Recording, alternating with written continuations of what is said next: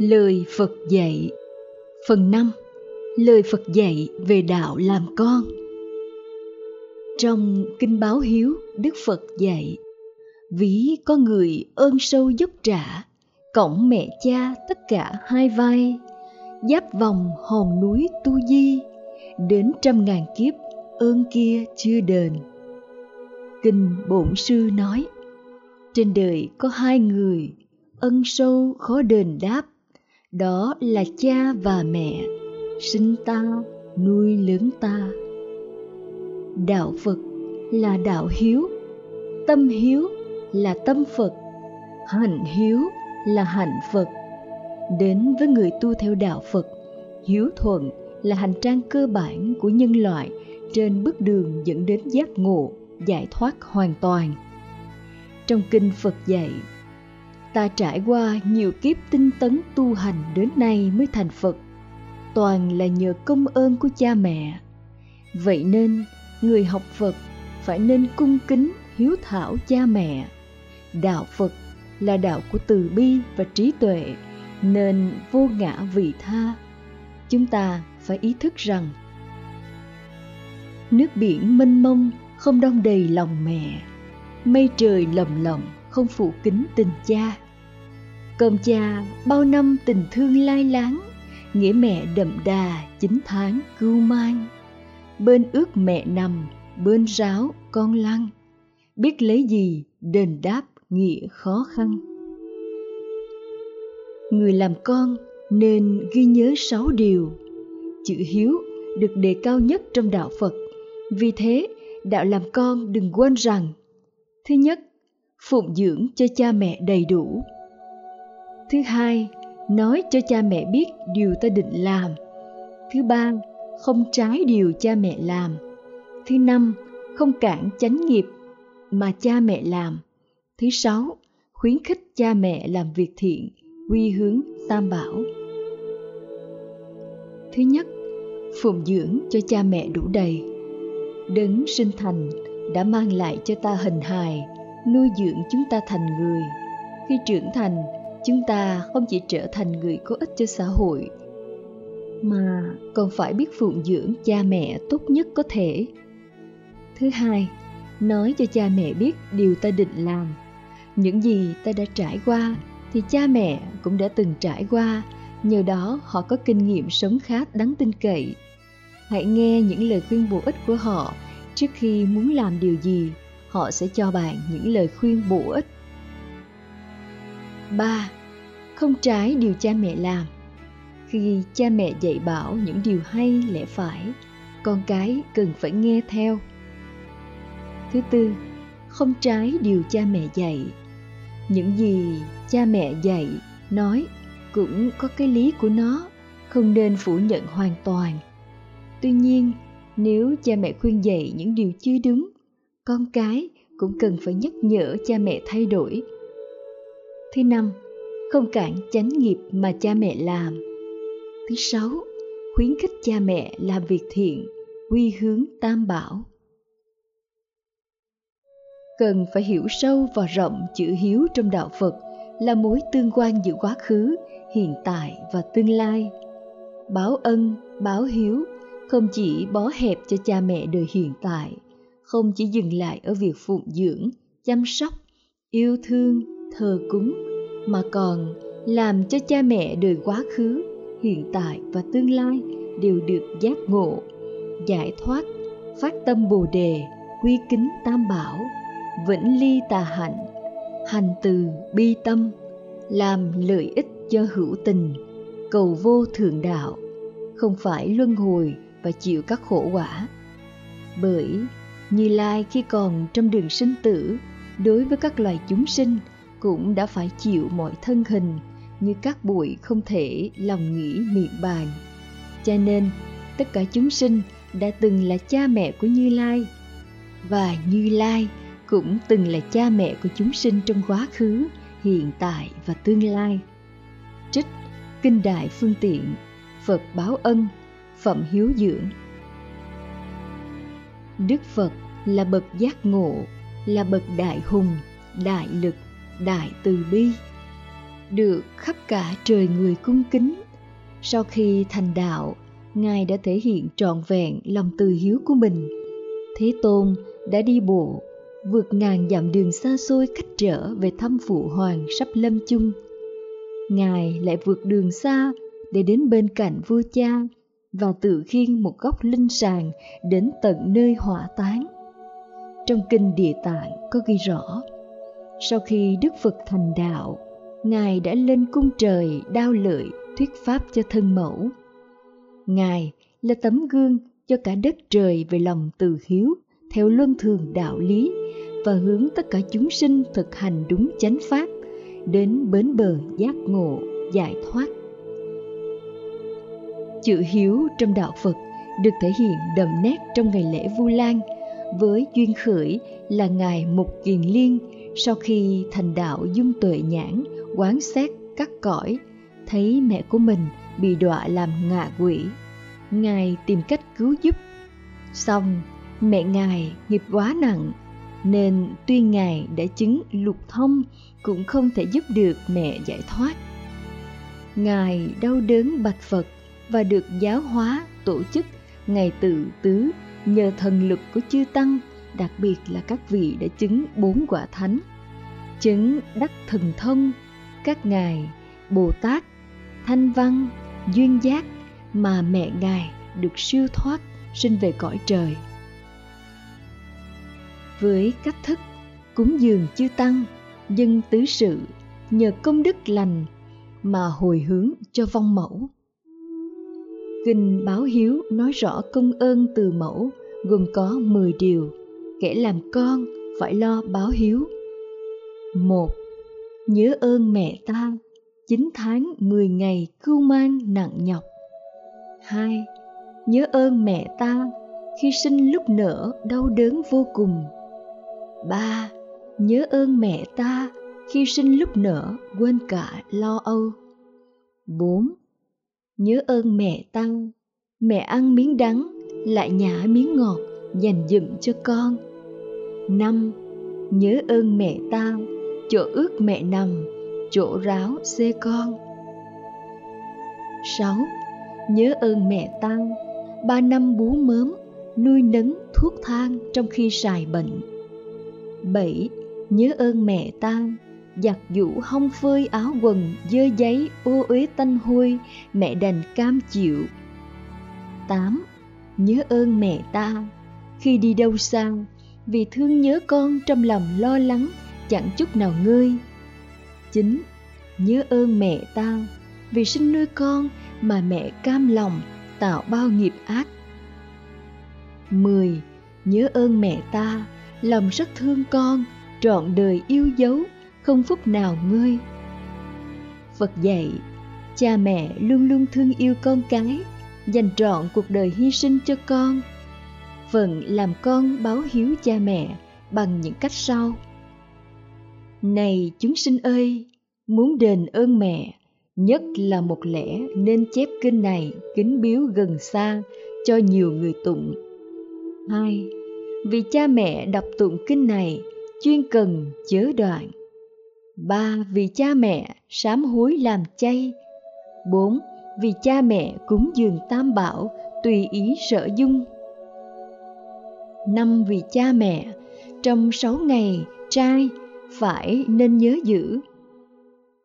Người con Phật chân chính thực hành đúng những lời Phật dạy, luôn hướng cha mẹ đến con đường lành, đường thiện những việc thiện lành đó được thực hiện trong đời sống hàng ngày của tăng ni phật tử như ăn chay, phóng sinh, làm phước hồi hướng, công đức đến mẹ cha, yêu thương cha mẹ, hướng họ đến đời sống thánh thiện. Qua đó, để cho chúng ta thấy, chữ hiếu phải xuất phát từ trong tâm, được thực hành từ những việc làm đơn giản nhất. Chúng ta báo hiếu quanh năm, chứ không phải riêng mùa vu lan. Tại sao làm con phải có hiếu lý do thứ nhất cha mẹ chính là ân nhân lớn nhất cuộc đời của ta mỗi người chúng ta có mặt trên cõi đời này là nhờ vào tinh cha huyết mẹ Mẹ cưu mang chín tháng mười ngày, nặng nhọc như đội núi, ngày đêm như bệnh nặng. Khi sanh nở thì gan ruột như bị xé rách, đau đớn mê man. Nên ân sanh thành của cha mẹ kỹ sao cho xiết. Công cha như núi ngất trời, nghĩa mẹ như nước người người biển đông. Núi cao biển rộng mênh mông, cù lao chính chữ ghi lòng con ơi chính chữ cù lao siêng năng cần mẫn nhọc nhằn công ơn cha mẹ vĩnh hằng cao sâu đẹp thay chính chữ cù lao sinh ra đau đớn xiết bao như tình. Cúc thời nâng đỡ hy sinh phụ năng chăm sóc vỗ về vuốt ve. Súc thường bú mớm no nê, trưởng nuôi thể xác, dưỡng mê thân hình. Dục thời dạy dỗ thâm tình, cố luôn trông ngắm, xem nhìn thiết tha. Phục quấn quýt không rời tay, phúc lo đầy đủ ẩm bồng không xa sợ người ăn hiếp rầy rà, giữ con sát cạnh, gìn ngay bên mình. Cuộc đời cha mẹ hy sinh, nuôi con không lớn hơn mình mới thôi. Còng lưng đói khát đến rồi, vẫn luôn hoan hỷ, tô bồi cho con. Dù cho sức lực hao mòn, cắn răng chịu đựng trong lòng bao dung, làm con hiếu nghĩa chu toàn, phải lo đền đáp thẩm hoàn ân sâu. Cao thâm chính chữ cù lao, nhắc nhở trả hiếu vu lan đến mùa. Cùng nhau hội tụ về chùa, công phu công quả cúng dường trai tăng. Để cho tam bảo vĩnh hằng, ích lợi nhân loại an bằng chúng sanh. Chính chữ cù lao, mô tả ân đức to lớn của cha mẹ bao gồm, một, sinh công cha mẹ đẻ ra hai, cúc có nghĩa là nâng đỡ. Ba là phủ, có nghĩa là vỗ về vuốt ve. Bốn là súc tức cho ăn bú mớm. Năm, trưởng, tức nuôi dưỡng thể xác. Sáu, dục, tức giáo dưỡng tinh thần. Bảy, cố, tức trông xem, nhìn ngắm. Tám, phục quấn quýt săn sóc không rời tay. Chính, phúc, tức ẩm bồng, gìn giữ, lo cho con đầy đủ, sợ con bị ăn hiếp. Ngoài ra, người ta còn mô tả ân đức to lớn của cha mẹ qua năm công lao chính, đó là, thứ nhất, công sinh thành, thứ hai, công nuôi dưỡng săn sóc, thứ ba, công giáo dục, thứ tư, công che chở bảo vệ, thứ năm lòng tin yêu và ước vọng kế thừa sự nghiệp tương lai. Người hiếu là người nuôi thân cha mẹ. Người đại hiếu là người nuôi trí cha mẹ. Thực hiện những điều mà cha mẹ ủy thác, làm cho cha mẹ tin yêu. Như tấm gương của nguyễn trãi đã làm theo lời trang là ông nguyễn phi khanh, phò lê lợi giết giặc trả thù nhà, cả đời vì dân vì nước không chỉ là ân nhân mà cha mẹ còn là người thầy đầu tiên trọn đời và toàn diện của chúng ta chính vì những ân đức to lớn đó mà thầy Đinh Thế Vinh đã thốt lên rằng Lòng mẹ bao la như biển khơi, con yêu quý mẹ nhất trên đời. Con gom hết chữ trong thiên hạ, chẳng đủ cho con tạ hết lời. Quả đúng như vậy, vì chim trời ai dễ đếm lông, nuôi con ai dễ kể công tháng ngày. Chúng ta là những người đã nhận công lao to lớn đó, tức là đã thọ ân mà thọ ân thì phải đền đáp cho nên nhất định làm con thì phải có hiếu lý do thứ hai hiếu là phẩm hạnh cao nhất của con người là tiêu chuẩn đầu tiên để đánh giá một con người niên hữu tứ thời xuân vi thủ nhân sinh bách hạnh hiếu vi tiên. Dịch nghĩa, năm có bốn mùa, mở đầu bằng mùa xuân. Người ta có trăm tính, nhưng tính hiếu thảo là cần trước hết. Tột cùng thiện, không gì hơn hiếu. Tột cùng ác, không gì hơn bất hiếu. Cho nên, bất hiếu đồng nghĩa với bất nhân, bất lễ, bất nghĩa, bất trí bất tín, bất trung. Người mà bất hiếu với ân nhân lớn nhất của họ thì không thể nào tốt được với ai. Người ta thường nói trong cuộc sống, không có hạnh phúc nào lớn hơn hạnh phúc còn cha mẹ, và không có bất hạnh nào lớn hơn bất hạnh của kẻ mồ côi. Điều này khi ai đã trải qua mới thấy thấm thía. Không có mẹ bên cạnh ai lo bú mớm tắm rửa ẩm bồng chăm sóc chúng ta? Không có cha bên cạnh, ai lo tạo từng làm việc kiếm tiền nuôi nấng dạy dỗ chúng ta? Lúc còn nhỏ, chúng ta cần cha mẹ mỗi phút mỗi giây, ngay lúc khỏe mạnh cũng như lúc trái gió trở trời đau ốm. Khi lớn lên ra đời, chúng ta chạy đua theo đời, mê say sự nghiệp bận lo lắng tô bồi cho hạnh phúc lứa đôi, hay bận chăm sóc cho con cái của riêng mình mà quên bẵng đi cha mẹ. Vì bận rộn nên chúng ta không cảm nhận rõ sự cần thiết của cha mẹ bên cạnh chúng ta. Khi nào gặp cảnh ngộ không may, làm ăn thất bại hay vợ bỏ, chồng bỏ hay con hư, khi tám ngọn gió đời quật chúng ta nghiêng ngã vùi dập chúng ta đến nỗi chúng ta không còn niềm tin đối với những người xung quanh. Lúc đó, chúng ta mới chợt tỉnh ra rằng chúng ta còn cha mẹ. Cha mẹ, lúc nào cũng vẫn là chiếc nôi ấm áp cho chúng ta quay về nương tựa. Cha mẹ đón nhận chúng ta vô điều kiện dù chúng ta thành công hay thất bại, dù chúng ta hạnh phúc hay khổ đau. Ân sủng thiêng liêng ấy, tình cảm cho đi bao la bất tận ấy ta có thể tìm được nơi đâu ngoài cha mẹ của chúng ta. Cho nên, việc phụng dưỡng cha mẹ không chỉ là trách nhiệm và bổn phận của người làm con, mà đó là một sứ mệnh thiêng liêng, dù nỗ lực để tận hiếu, nhưng công ơn cha mẹ thật rất khó mà đáp đền. Nếu có bao giờ con yêu mẹ, hãy nói khi mẹ vẫn còn đây con biết được những cảm xúc ngọt ngào, êm dịu lẫn nồng say. Hãy nói khi mẹ vẫn còn biết. Đừng chờ đến lúc mẹ ra đi. Ghi lời yêu quý lên bia đá. Đá vô tri nào có nghĩa gì?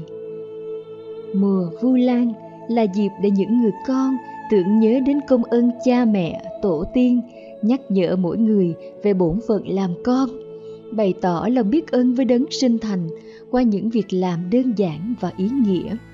Người làm con nên dành tất cả tâm huyết và những hành động cao quý nhất của mình để làm cho cha mẹ hãnh diện, tự hào vì có được những người con hiếu thảo. Nỗi đau lớn nhất đời người là con cái muốn báo hiếu nhưng cha mẹ không còn nữa. Bi kịch lớn nhất đời người là nhà chưa giàu mà người đã ra đi. Và đáng thương nhất đời người là vào lúc chiều tà mới ngộ ra, mình đáng ra nên làm những gì. Thế nên, dù khó khăn về vật chất, mỗi tháng các con nên trích ra một phần thu nhập để cha mẹ được an hưởng tuổi già, bày tỏ những lời thương yêu chân thành, truyền tải sự thương kính cha mẹ qua lời nói dịu dàng, chăm sóc những công việc trong gia đình để cha mẹ có thời gian an hưởng đúng nghĩa tuy nhiên đừng nên giới hạn ngày báo hiếu vào rằm tháng 7, mùa hiếu thảo và mùa vu lan. Tất cả những người con hiếu thảo phải thể hiện lời nói hiếu, hành động hiếu, ứng xử hiếu mọi lúc mọi nơi. Làm được thế thì hạnh phúc trong cuộc đời sẽ dài lâu. Nghĩ về mẹ, trời luôn tươi sắc nắng, hoa trong vườn không gió cũng xôn xao. Ai còn mẹ, xin đừng làm mẹ khóc, đừng để buồn lên mắt mẹ, nghe không? Một thông điệp tuy nhẹ nhàng nhưng thấm thía. Ai trong chúng ta khi nghe câu này đều cảm thấy thương cha, thương mẹ vô cùng. Những ai còn mẹ, những ai còn cha, những ai còn cả cha lẫn mẹ, xin hãy trân trọng những gì mình đang có xin đừng làm đau lòng các đấng sinh thành, dù chỉ là một điều gì đó rất nhỏ. Dân tộc việt nam từ ngàn đời nay đã có tinh thần hiếu đạo, sâu sắc. Điều đó thể hiện qua phong tục, tập quán và mối quan hệ khăng khít giữa cha mẹ, con cái khác với phương tây. Mỗi con người, mỗi gia đình chủ động lo cuộc sống của mình. Con cái khi 18 tuổi sống tự lập và hầu như không phải có trách nhiệm nhiều với cha mẹ, thì ở Việt Nam, thói quen lâu đời và truyền thống văn hóa hình thành bản sắc của dân tộc. Con cái khi trưởng thành vẫn chịu sự bảo ban, dạy dỗ của cha mẹ. Cha mẹ khi già yếu sống nương tựa vào con cái. Con cái khi nhỏ thì vâng lời cha mẹ, lớn lên, hiếu dưỡng và lo lắng cho đấng sinh thành đầy đủ về cả vật chất và tinh thần khi cha mẹ khuất núi thì làm tang chu đáo và thờ cúng cha mẹ. Tập tục thờ cúng cha mẹ là nét đẹp trong văn hóa bản địa. Qua đó, để thế hệ con cháu thêm hiểu, thêm yêu và tri ân sâu sắc nguồn cội của mình. Dù ai đi ngược về xuôi, nhớ ngày dỗ tổ mùng 10 tháng 3. Tổ ở đây là các vua hùng, những người đã khai thiên lập địa để chúng ta có đất nước Việt Nam như ngày hôm nay. Qua từng thời kỳ, từng thế hệ, truyền thống văn hóa đó cũng ngày càng được vun bồi. Thời đại Hồ Chí Minh với những trang sử hào hùng của dân tộc, văn vẳng bên tai lời dạy của bác. Các vua hùng đã có công dựng nước bác cháu ta phải cùng nhau giữ lấy nước ở đây chữ hiếu đã được nâng lên một tầm cao mới, trung với nước, hiếu với dân. Chữ hiếu ở đây không bó hẹp trong phạm vi gia đình, mà còn là hiếu với dân tộc, với đất nước, với nhân dân. Điều đó phù hợp với tinh thần hiếu đạo trong đạo phật. Bởi hiếu không chỉ là với cha mẹ hiện tiền, mà còn với cha mẹ, song thân nhiều đời trong mối quan hệ giữa quá khứ, hiện tại và tương lai đạo phật, với tính phổ quát của nó, một lần nữa lại nâng tầm chữ hiếu lên. Thương yêu, trân trọng chúng sinh vạn loài. Đức phật trong một lần cùng với đại chúng, nhân buổi nhàn du đi về phía nam, thấy đống xương khô chất cao như núi, ngài liền sụp lạy ngay đống xương khô ấy. Bởi đống xương khô ấy, hoặc là ông bà hay là cha mẹ thân trước của ta, ngàn muôn ức kiếp đời đã cách xa, bởi thế ta nay chỉ thành kính lễ.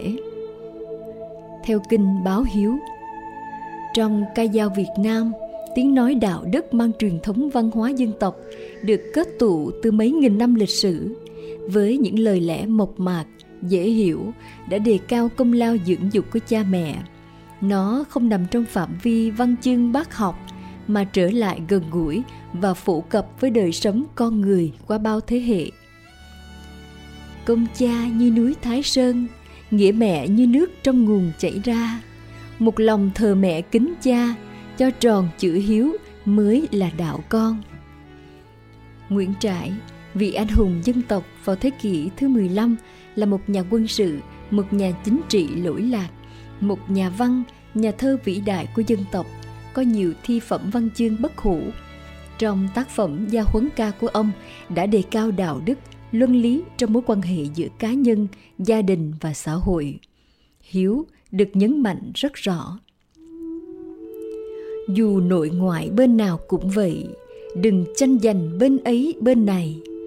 Cù lao đội đức cao dày, phải lo hiếu kính đêm ngày khăng khăng. Theo tác phẩm Gia Huấn Ca của Nguyễn Trãi. Còn nữa, phận làm con đối với cha mẹ. Khi ấm lạnh ta hầu săn sóc, xem cháo cơm thay thế mọi bề, ra vào thăm hỏi từng khi, người đà vô sự, ta thì an tâm. Với Nguyễn Du và Truyện Kiều, ông đã đề cao chữ hiếu một tinh thần phóng khoáng đặc biệt đạo hiếu được nhấn mạnh và xem đó là nhiệm vụ hàng đầu của con cái duyên hồi ngộ đức cù lao, bên tình bên hiếu, bên nào nặng hơn. Để lời thệ hải minh sơn, làm con trước phải đền ơn sanh thành. Trong tư tưởng của ông, đạo hiếu là nét trinh lòng cao quý. Giữa thời đại phong kiến, cha mẹ đặt đâu con người đó mà ông đã xây dựng hình ảnh thúy kiều yêu kim trọng, hiếu với mẹ cha, nhưng nàng sẵn sàng bán mình chuộc cha quyết tình nàng mới hạ tình, để cho đệ thiếp bán mình chuộc cha. Thúy kiều đã hy sinh tất cả hạnh phúc cá nhân để làm tròn chữ hiếu. Như nàng lấy hiếu làm trinh, bụi nào cho đục được mình ấy vay. Còn nữa, xưa nay trong đạo đàn bà, chữ trinh kia cũng có ba bảy đường. Thúy kiều không vì tình yêu mà quên đi bổn phận làm con nàng đã có một thái độ dứt khoát, trong tình và hiếu. Mặc dù bán mình, nhưng thúy kiều vẫn giữ một tấm lòng trung trinh vì đã thực hiện trọn vẹn chữ hiếu. Hơn thế nữa, kiều sẵn sàng khuyên em mình là thúy vân chung sống với kim trọng. Đó là một nghĩa cử cao đẹp và cao thượng, một quan điểm tình yêu mới lạ trong thời đại bấy giờ. Trong giáo lý phật đà, đức phật đã dạy tâm hiếu là tâm phật, hạnh hiếu là hạnh phật. Phật làm con, phải làm tròn chữ hiếu với cha mẹ. Khi cha mẹ còn sống, thì chăm sóc, lo lắng, không để cha mẹ thiếu thốn về vật chất và tinh thần, không để cha mẹ phải phiền não. Khi cha mẹ qua đời, thì thực hiện lời dạy của cha mẹ để lại, thờ cúng, xây dựng, phát triển gia đình.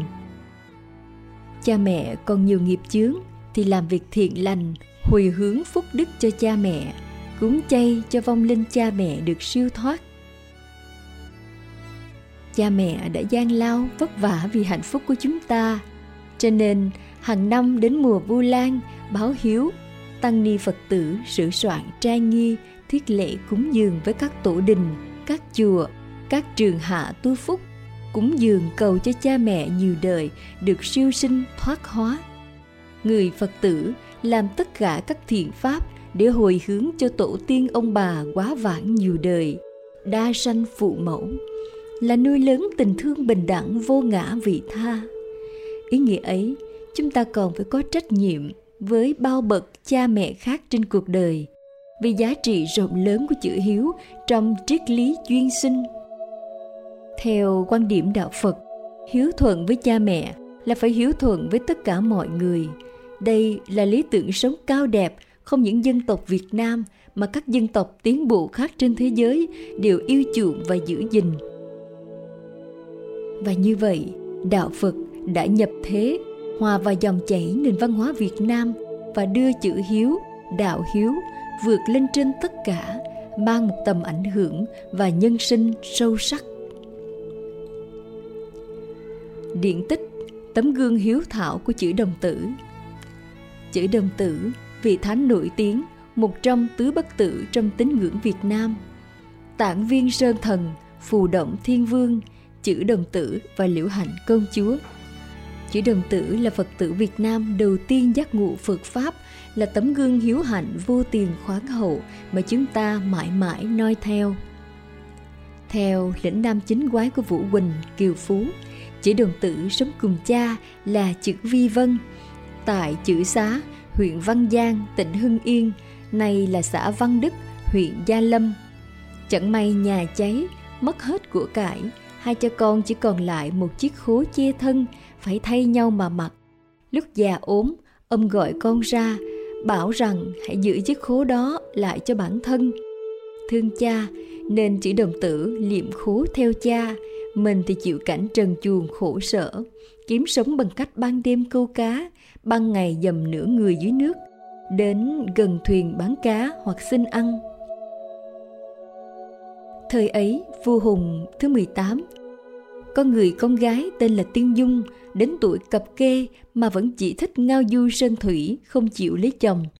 Một hôm, thuyền rồng của công chúa đến thăm vùng đó, nghe tiếng chuông trống, đàn sáo, lại thấy nghi trượng, người hầu tấp nập chỉ đồng tử hoảng sợ vùi mình vào cát lửng tránh. Thuyền ghé vào bờ tiên dung dạo chơi rồi sai người quay màn ở bụi lau để tắm. Ngờ đâu đứng ngay chỗ của chữ đồng tử. Nước xối dần để lộ thân hình chữ đồng tử dưới cát. Tiên dung kinh ngạc bèn hỏi han sự tình. Nghĩ ngợi rồi xin được cùng nên duyên vợ chồng.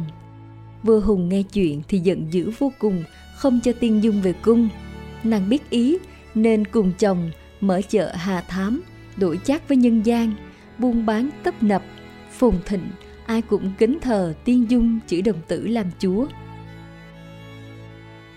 Một hôm, có người bày cho cách ra ngoài buôn bán nhiều lãi. Tiên Dung khuyên chồng nghe theo. Chỉ đồng tử bèn theo khách buôn đi khắp ngược xuôi. Một hôm qua ngọn núi giữa biển, tên là Quỳnh Viên chữ đồng tử trèo lên am trên núi và gặp sư tăng Phật Quang. chữ đồng tử bèn giao tiền cho khách buôn đi mua hàng, còn mình thì ở lại học đạo. Sau thuyền quay lại đón, Phật Quang tặng chữ đồng tử một cây gậy và một chiếc nón lá mà nói rằng linh thiêng ở những vật này đây về nhà chữ đồng tử giảng lại đạo phật cho vợ nghe tiên dung giác ngộ bèn bỏ việc buôn bán cùng chồng chu du tìm thầy học đạo. Một hôm tối trời đã mệt mà không có hàng quán ven đường, hai vợ chồng dừng lại, cắm gậy úp nón lên trên cùng nghỉ. Bỗng nửa đêm, chỗ đó nổi dậy thành quách, cung vàng điện ngọc sung túc, người hầu lính tráng la liệt. Sáng hôm sau, dân chúng quanh vùng kinh ngạc, bèn dân hương hoa quả ngọt đến xin làm bầy tôi. Từ đó, chỗ đó phồn thịnh sung túc như một nước riêng nghe tin vua hùng cho là có ý tạo phản, vội xuất binh đi đánh. Quân nhà vua đến, mọi người xin ra chống cự, nhưng tiên dung từ chối không kháng cự cha mình. Trời tối, quân nhà vua đóng ở bãi tự nhiên, cách đó một con sông. Đến nửa đêm, bỗng nhiên bão to, gió lớn nổi lên, thành trì cung điện và cả bầy tôi của tiên dung, chữ đồng tử, phút chốc bay lên trời. Chỗ nền đất cũ bỗng sụp xuống tạo thành một cái đầm rất lớn nhân dân cho đó là một điều linh dị bèn lập miếu thờ bốn mùa cúng tế và gọi đầm đó là đầm nhất dạ trạch tức đầm một đêm bãi cát đó là bãi tự nhiên hoặc bãi màng trù và chợ đó là chợ Hà Lương. Chữ hiếu theo quan điểm của khổng tử, tức nho giáo. Nho giáo, còn gọi là đạo nho hay đạo khổng, tức nhân đạo, là một hệ thống đạo đức, triết học xã hội, triết lý giáo dục và triết học chính trị do khổng tử đề xướng và được các môn đồ của ông phát triển với mục đích xây dựng một xã hội hài hòa.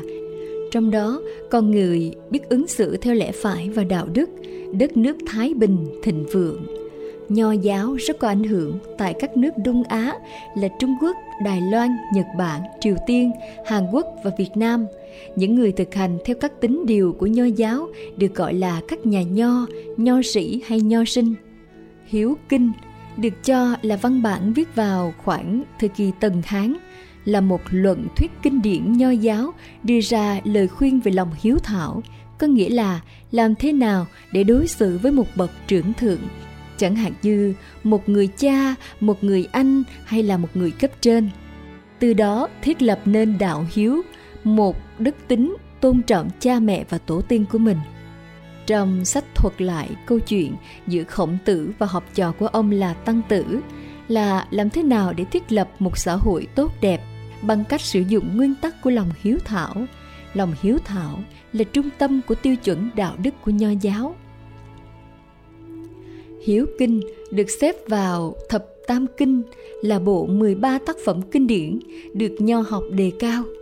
Hiếu kinh giúp chúng ta hiểu rõ, trời đất là cái rễ của chúng ta, cha mẹ là cái gốc của chúng ta, làm người không thể mất gốc, uống nước phải nhớ đến nguồn.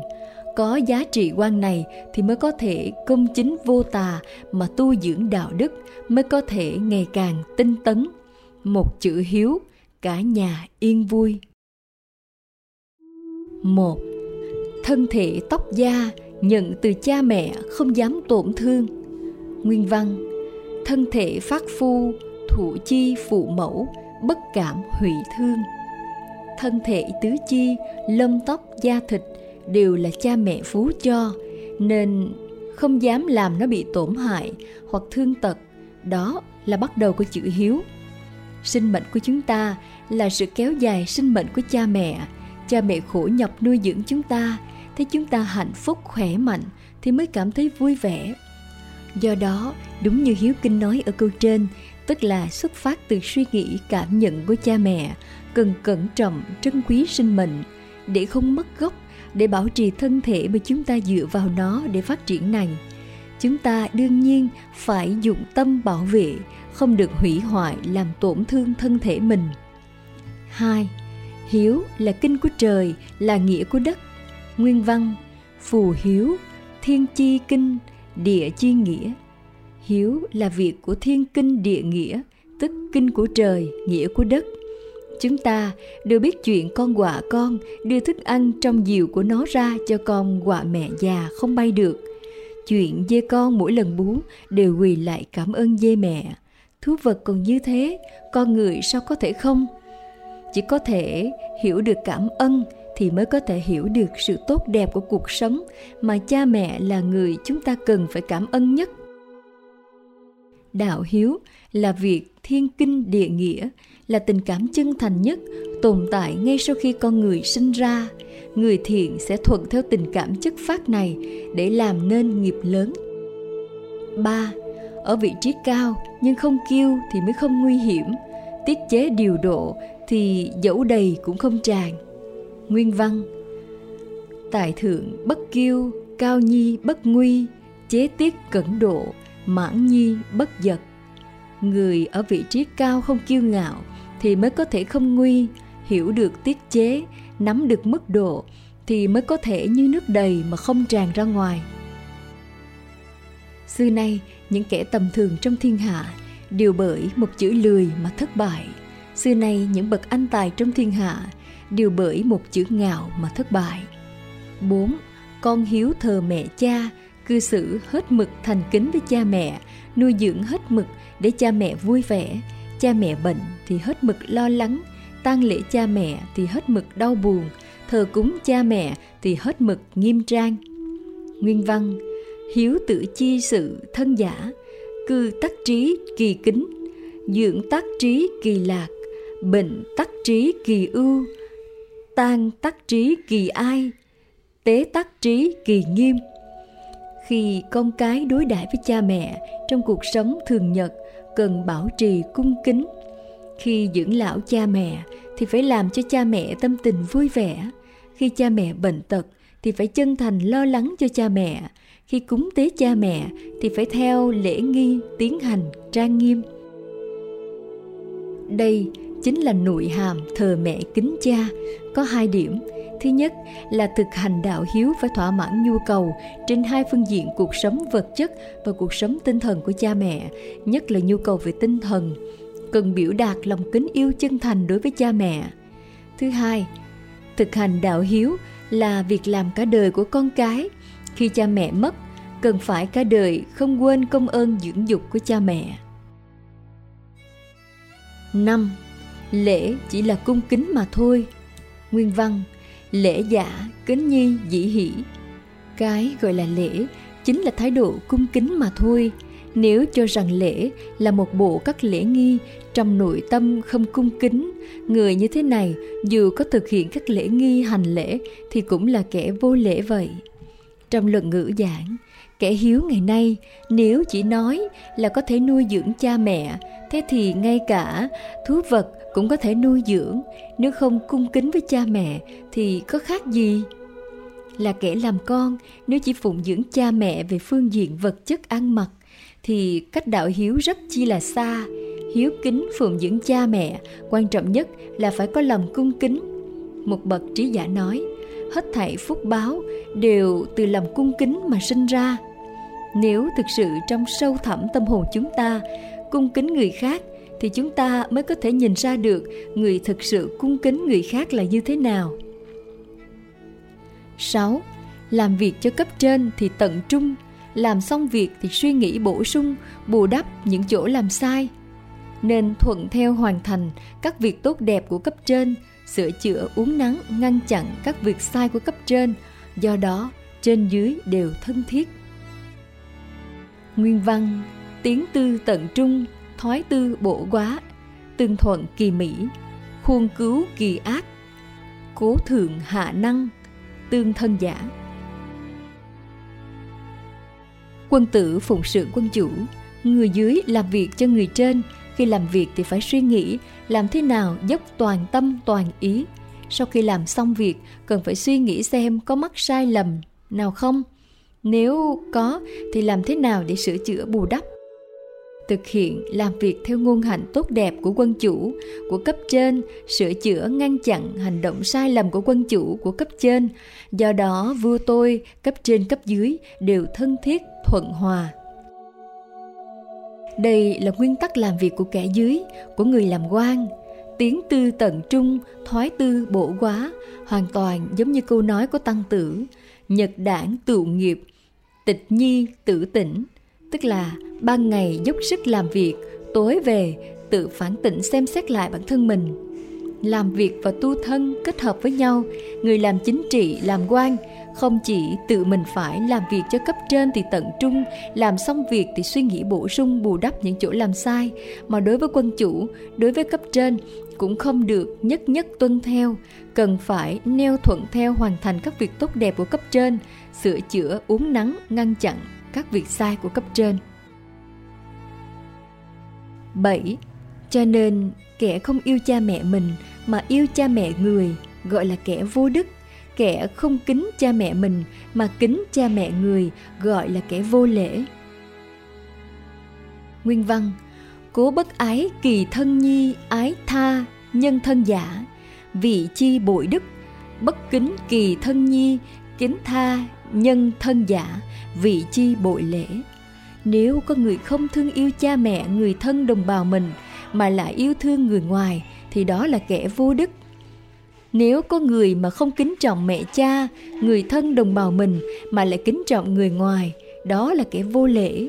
Người quản lý nên thuận theo đức mà giáo hóa, khiến nhân dân biết yêu thương, biết kính trọng như thế nào là cho đúng. Nếu làm trái ngược lại vô đức vô lễ nhân dân làm sao có thể học theo sao có thể tuân theo phép tắc pháp luật được 8.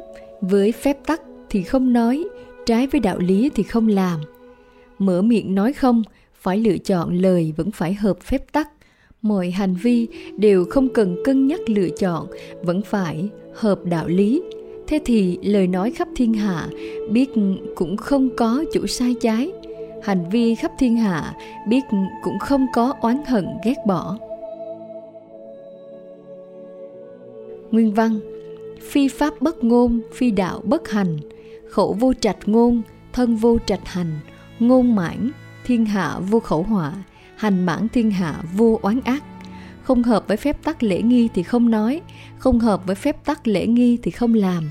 Mở miệng nói không cần lựa chọn lời, đã hợp với phép tắc lễ nghi rồi mọi hành vi không cần suy xét cũng đã hợp với phép tắc lễ nghi rồi. Thế thì, lời nói ra khắp thiên hạ biết cũng sẽ không có chỗ sai trái.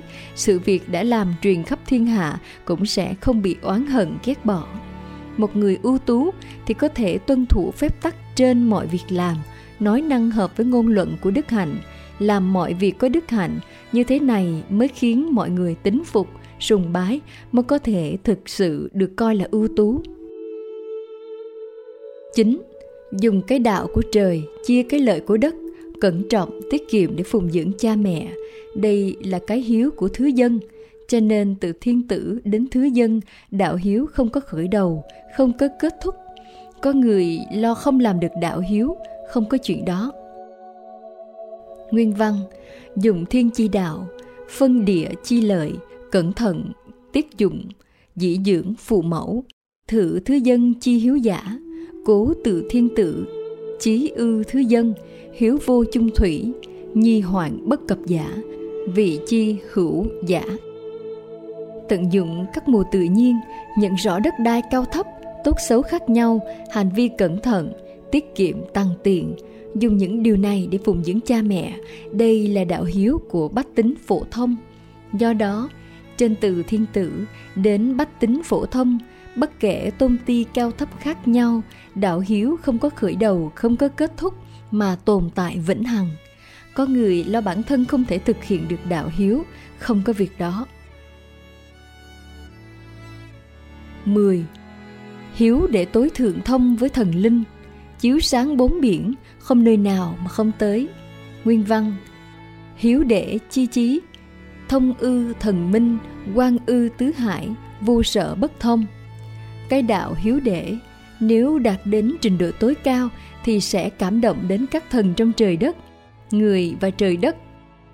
Nhất thể, cảm ứng lẫn nhau, đạo hiếu vĩ đại khắp nơi trong thiên hạ, mênh mông khắp bốn biển, là đạo lý ở khắp bốn biển đều là chuẩn mực. Đối với hiếu, không thể nói nó có lợi gì, chỉ có thể hỏi chúng ta có hiếu kính cha mẹ không? Nếu không, thì đó đã là người mất gốc. Ngay cái gốc làm người cũng mất rồi, thì có tiền đồ gì nữa? Một cái cây, rễ cây mục nát rồi, thì cái cây đó cao thế nào đi nữa cũng chẳng đứng lâu được. Nó nhanh chóng sẽ gục ngã, sẽ nát rửa, sẽ mục nát, sẽ chết khô do đó, tại sao rất nhiều người thăng tiến rất nhanh, mất chức còn nhanh hơn? Đó là vì bất hiếu. Chúng ta biết rõ họ là đứa con bất hiếu. Họ nhất định có chỗ nào đó khiến cha mẹ tức giận.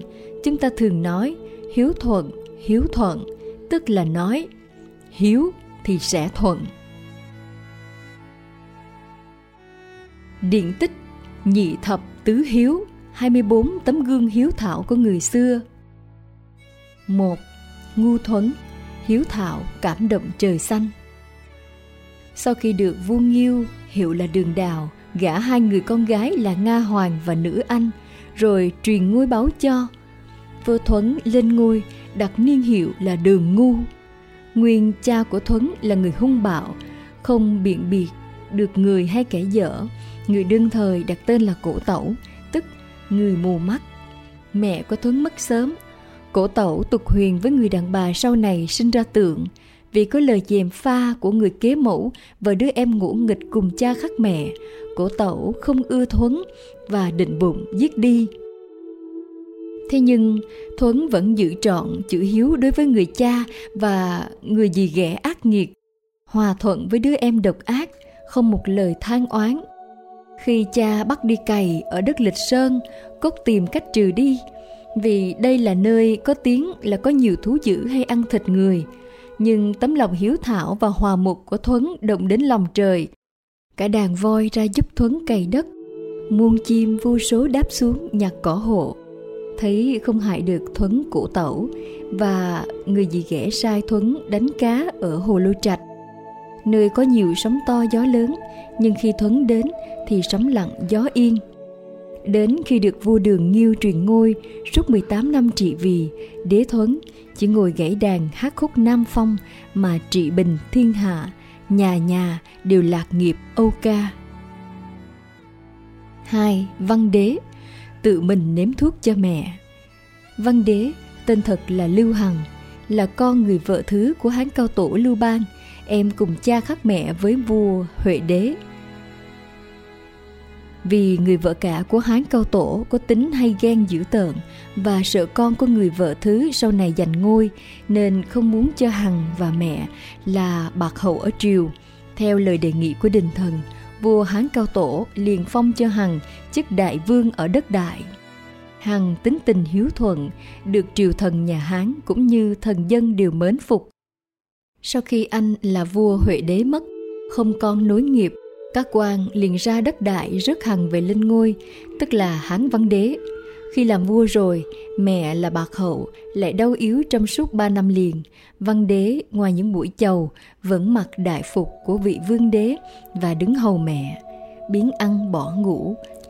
Đêm thức canh chừng bệnh mẹ, thường ngự y dân thuốc lên, văn đế đỡ lấy rồi nếm trước, sợ có thuốc độc các quan trong triều cũng như ngoài dân chúng biết văn đế là người hiếu tử đều bắt chước theo. Nhờ đó người trong nước đều giữ lòng hiếu thảo hòa mục và thiên hạ thái bình thạnh trị không khác gì ở thời tam đại thủ trước. Tam đại gồm có các đời vua nhà hạ nhà thương nhà chu.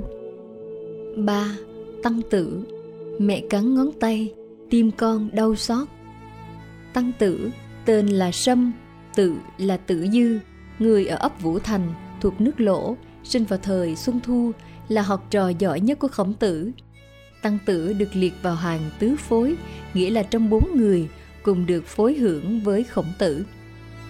Ông thời cha mẹ rất hiếu thảo, bữa ăn nào cũng cố gắng tìm đủ rượu thịt cho cha mẹ dùng. Khi cha mẹ dùng bữa xong, còn thừa món nào, ông hỏi cha mẹ cho ai thì ông vâng mà cho người ấy. Một hôm ông vắng nhà để vào rừng kiếm củi, có người khách đến chơi, mẹ ông muốn cho ông về ngay, nhưng không biết phải làm cách nào, liền cắn vào đầu ngón tay để đậm lòng con mình. Quả nhiên, ở trong rừng ông cảm thấy trong lòng quặn đau, vội vã gánh củi về nhà. 4. Mẫn Tử Khiên Hiếu với mẹ kế Mẫn Tử Khiên, tên chữ là Tồn, học trò khổng tử, sinh vào đời Xuân Thu, mẹ ông mất sớm, người cha có vợ khác và sinh hạ được hai con. Người dì ghẻ đối với ông vô cùng khắc nghiệt, nhưng ông vẫn một lòng hiếu thuận. Mùa đông giá rét, hai con riêng của bà thì được mặc áo lóc bông, riêng Mẫn Tử Khiên thì mặc áo độn hoa lau ở bên trong. Tuy không đủ ấm, nhưng ông chẳng bao giờ hở môi. Một hôm, cha ông dạo chơi, ông theo đẩy xe, vì quá rét, tay cõng lại rời tay xe ra. Cha ông thấy thế, biết là người kế mẫu ác nghiệt để cho ông chịu rét lạnh, liền có ý định đuổi người đàn bà cay nghiệt kia đi. Ông khóc lóc và kêu vang với cha, xin đừng đuổi kế mẫu đi, vì người kế mẫu còn chỉ có mình ông chịu rét.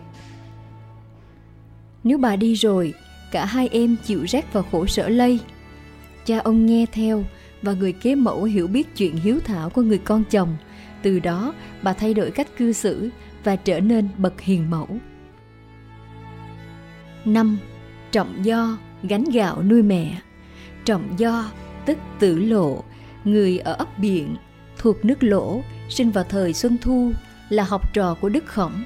Thời cha mẹ rất có hiếu, nhà nghèo, ông thường đi đội gạo đường xa hàng trăm dặm về nuôi cha mẹ. Không có tiền mua thức ăn, phải tìm các thứ rau về nấu canh dâng lên cha mẹ dùng tạm. Sau khi cha mẹ mất, ông sang nước sở, được vua sở trọng dụng, phong ban tước cao sang, cấp nhiều bẩm lộc, ông thường than phiền là không còn cha mẹ để phụng dưỡng như xưa, để ngày ngày đùi gạo, bữa bữa nấu canh rau. Khổng tử thường khen tử lộ là người hiếu đệ và thận trọng từng hành vi. 6. Diễm tử Sửa hưu phụng dưỡng cha mẹ Diễm tử sinh vào đời nhà Chu, thờ cha mẹ hết lòng, cha mẹ già, đôi mắt lòa không thấy rõ, thèm muốn được uống sữa hưu.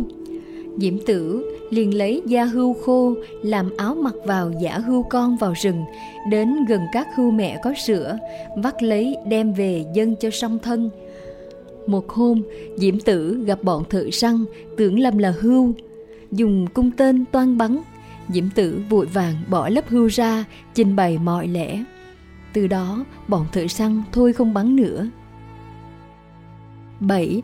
Lão Lai Tử Đùa giỡn cho cha mẹ vui Lão Lai Tử vốn người ở nước sở Sinh vào thời Xuân Thu Đã 70 tuổi mà cha mẹ vẫn còn sống Ông thờ cha mẹ rất có hiếu Không muốn cha mẹ thấy con già nua mà lo buồn Ông thường mặc áo sặc sỡ rồi tay múa miệng hát trước cha mẹ Lại có khi bưng nước hầu cha mẹ Ông giả vờ trượt té rồi ngồi khóc oa oa trước mặt cha mẹ như con nít mới lên 5 tuổi vậy. Cha mẹ vui cười trước trò ngộ nghĩnh của con mình. 8. Đồng Vĩnh bán thân tổ chức tang cho cha. Người đời nhà hậu Hán, nhà tuy nghèo nhưng Vĩnh rất hiếu thảo, khi cha chết trong nhà không tiền để lo việc mai chay cho ấm cúng, Vĩnh liền đến làng khác, vay tiền một người nhà giàu, hứa sẽ dệt trả công 300 tấm lụa để trả vào số tiền mượn. Số tiền công dệt lụa kia trội hơn gấp mấy lần tiền vay. Vay được tiền, Đông Vĩnh về lo việc tang ma cho cha xong xuôi, thu xếp việc gia đình, định đến người nhà giàu để dệt trả công. Dọc đường, Đồng Vĩnh gặp người con gái, cùng nhau hứa hẹn kết làm vợ chồng. Nhưng hẹn dệt xong 300 tấm lụa, rồi sau sẽ thành hôn. Người con gái này giúp Vĩnh dệt xong 300 tấm lụa rất nhanh để trả món nợ cho người nhà giàu. Khi cả hai cùng trở về, đến ngay chỗ gặp, người con gái lúc trước, nàng ấy biến mất. Đó là vì lòng hiếu thảo của Đồng Vĩnh động lòng trời sai tiên nữ xuống giúp. Chính Quách cự chôn con nuôi mẹ Quách cự là người đời nhà Hán, thờ mẹ chí hiếu, nhưng khi cửa nhà xa xúc, bữa ông thấy mẹ không dám ăn no, cứ bớt phần cơm để đưa cho con của ông mới vừa lên ba tuổi ăn. Hai vợ chồng cùng nhau bàn bạc, mẹ già không đủ ăn, mà vợ chồng ta còn sinh đẻ được. Nếu để con mình chia sẻ ngọt bùi của mẹ là không phải đạo. Thế rồi, hai vợ chồng định đào hố chôn con đi. Khi hai vợ chồng đào hố xuống, chừng được phân nửa, thì bỗng tìm thấy một hũ vàng, trên miệng có đề chữ Hiếu tử quách cự, hoàng kim nhất hũ dung dĩ. Nghĩa là một hũ vàng đầy để cho người con có hiếu là quách cự. Nhờ đó mà hai vợ chồng khỏi phải chôn con và có đủ tiền phụng dưỡng mẹ già. 10. Khương Thi, Suối chảy cá nhảy Khương Thi, Tên thật là Hán Khương Thi, Có vợ là Bàn Thị Cả hai vợ chồng đều hiếu thảo Mẹ chồng muốn uống nước sông Hàng ngày Bàn Thị phải đi thật xa để gánh nước về Trời rét, Mẹ muốn ăn gỏi cá tươi Vợ chồng cố tìm cho đủ đem về Lại sợ mẹ ở nhà buồn bực Nên thường mời các bà bên cạnh đến chơi về sau, tự nhiên ở bên cạnh nhà có suối nước ngọt chảy ra giống như vị nước sông. Hàng ngày lại có hai con cá chép đủ làm gỏi cho mẹ dùng. Từ đó bàn thị và chồng không phải đi quậy nước xa và kiếm cá nữa. 11. Thái Thuận nhặt dâu cho mẹ Thái Thuận là người đời nhà Hán, một cô cha từ thuở còn bé, nhà rất nghèo, Thái Thuận hết lòng thờ mẹ, gặp năm mất mùa đói kém vì loạn lạc Thái Thuận vào rừng tìm trái dâu về để ăn thay cơm. Được trái nào chín, Thuận để sang một bên, trái nào vừa đỏ để qua một bên khác. Gặp tướng Xích Mi đi ngang qua, trông thấy hỏi Thuận vì cớ nào lại phải lựa riêng dâu ra như vậy. Thuận liền đáp, trái nào chín ngọt dành cho mẹ tôi, trái nào đỏ còn chua, đó là phần của tôi. Tướng giặc khen Thuận là người con có hiếu, liền truyền quân lính cho một thúng gạo và một đùi thịt châu để khen thưởng. 12. Đinh Lan Khắc tượng thờ cha mẹ Đinh Lan là người đời nhà Hán, một cô cha mẹ từ tuổi nhỏ, khi trưởng thành nhớ công ơn cha mẹ, thuê thợ tạc tượng cha mẹ bằng gỗ để thờ phượng, ngày ngày dâng hai bữa cơm, tối đến lại lo quạt màn, sửa soạn gối chăn, hầu hạ, chăm nom, y như hồi cha mẹ còn sống. Phụng thờ như vậy trong mấy mươi năm. Về sau, vợ Đinh Lan sinh chán nản, dùng kim châm vào tay tượng gỗ xem có gì lạ không. Không ngờ nơi ấy cứ nhỏ từng giọt máu tươi xuống mãi. Đến bữa Đinh Lan bưng cơm vào cúng, nhìn thấy tượng gỗ rơm rớm nước mắt, kẻ tay lại chảy máu. Ông biết là vợ đã châm kim vào tay cha mẹ, liền đuổi bỏ người vợ này ngay. 13. Lục tích giấu quýt cho cha mẹ Lục tích là người Đông Hán, từ lúc mới lên 6 tuổi đã biết hiếu thảo. Một hôm, Lục tích theo cha sang quận Cửu Giang viếng viên thuật. Họ viên làm việc thết đãi. Lục tích thấy trong tiệc có quýt ngon, bèn lấy hai trái, bỏ vào túi, áo giấu. Đến khi chào viên thuật ra về, vô ý để quýt lọt ra ngoài. Viên thuật nói đùa, sao lấy quýt giấu như thế? Lục tích đáp ngay, mẹ tôi thích ăn quýt lắm, nhân tiện trong tiệc có quýt nên tôi giấu vài trái ngon đem về biếu mẹ tôi. Viên thuật khen tích là người con chí hiếu. 14. Giang cách làm thuê nuôi mẹ Giang cách sinh vào đời nhà Hán, một cô cha từ lúc còn bé, Giang cách chí hiếu, trong lúc loạn lạc, họ Giang cõng mẹ lánh nạn, giữa đường gặp giặc toan bắt đi. Ông kêu vang khóc lóc thảm thiết và cho biết còn mẹ già phải phục dưỡng. Này nếu ông bị bắt đi thì mẹ già không người nuôi nấng. Thấy tình cảnh của Giang Cách đáng thương, giặc tha cho về. Giang Cách liền cõng mẹ chạy về Hạ Bì, cố gắng hết sức làm thuê làm mướn để nuôi mẹ qua cơn loạn lạc. 15. Hoàng Hương Quạt gối ấm chăn Hoàng Hương là người đời Đông Hán Mẹ mất vào lúc mới lên 9 tuổi Hoàng Hương gào thét và kêu khóc thảm thiết Người trong làng, cho Hoàng Hương là người con có hiếu. Hoàng Hương thời cha mẹ rất mực cung kính, Sớm khuya hầu hạ, Không dám lãng sao. Mùa đông, Hoàng Hương nằm ngủ vào chăn chiếu của cha Để được truyền hơi nóng cho cha khỏi rét Đến mùa hè, quạt màn gối của cha Để cho mát mẻ luôn. Nhờ đó mà cha được ăn ngon, ngủ yên, Quanh năm vui vẻ, không biết có mùa đông, mùa hè quan thái thú ở quận nhận thấy hoàng là người con hiếu thảo, liền làm sớ tâu vua hán. Hán đế ban cho hoàng hương tấm biển vàng, đề chữ là người con hiếu đệ 16. Vương Thôi. Nghe sấm khóc mộ. Vương Thôi là người nước ngụy thời Tam Quốc, Cha làm quan nhà ngụy, Sau nhà Tây Tấn diệt nước ngụy nhất thống thiên hạ Cha Vương Thôi bị nhà Tây Tấn giết hại, ông quá thương xót, phủ phục trước mộ khóc mãi. Tương truyền, nước mắt của ông chảy quá nhiều, làm cho cây trắc bên mồ khô héo, được tươi lại. Suốt đời Vương Thôi không bao giờ ngồi dây mặt về phía Tây, vì Tây Tấn ở phương Tây, để tỏ ý chí cương quyết, không bao giờ làm tôi cho nhà Tây Tấn. Mẹ ông lúc sinh thời hay sợ sấm, cho nên khi mất rồi, hễ khi nào trời mưa có sấm chớp, ông lại ra mồ mà khấn rằng có con ở đây rồi, cốt để cho mẹ khỏi sợ.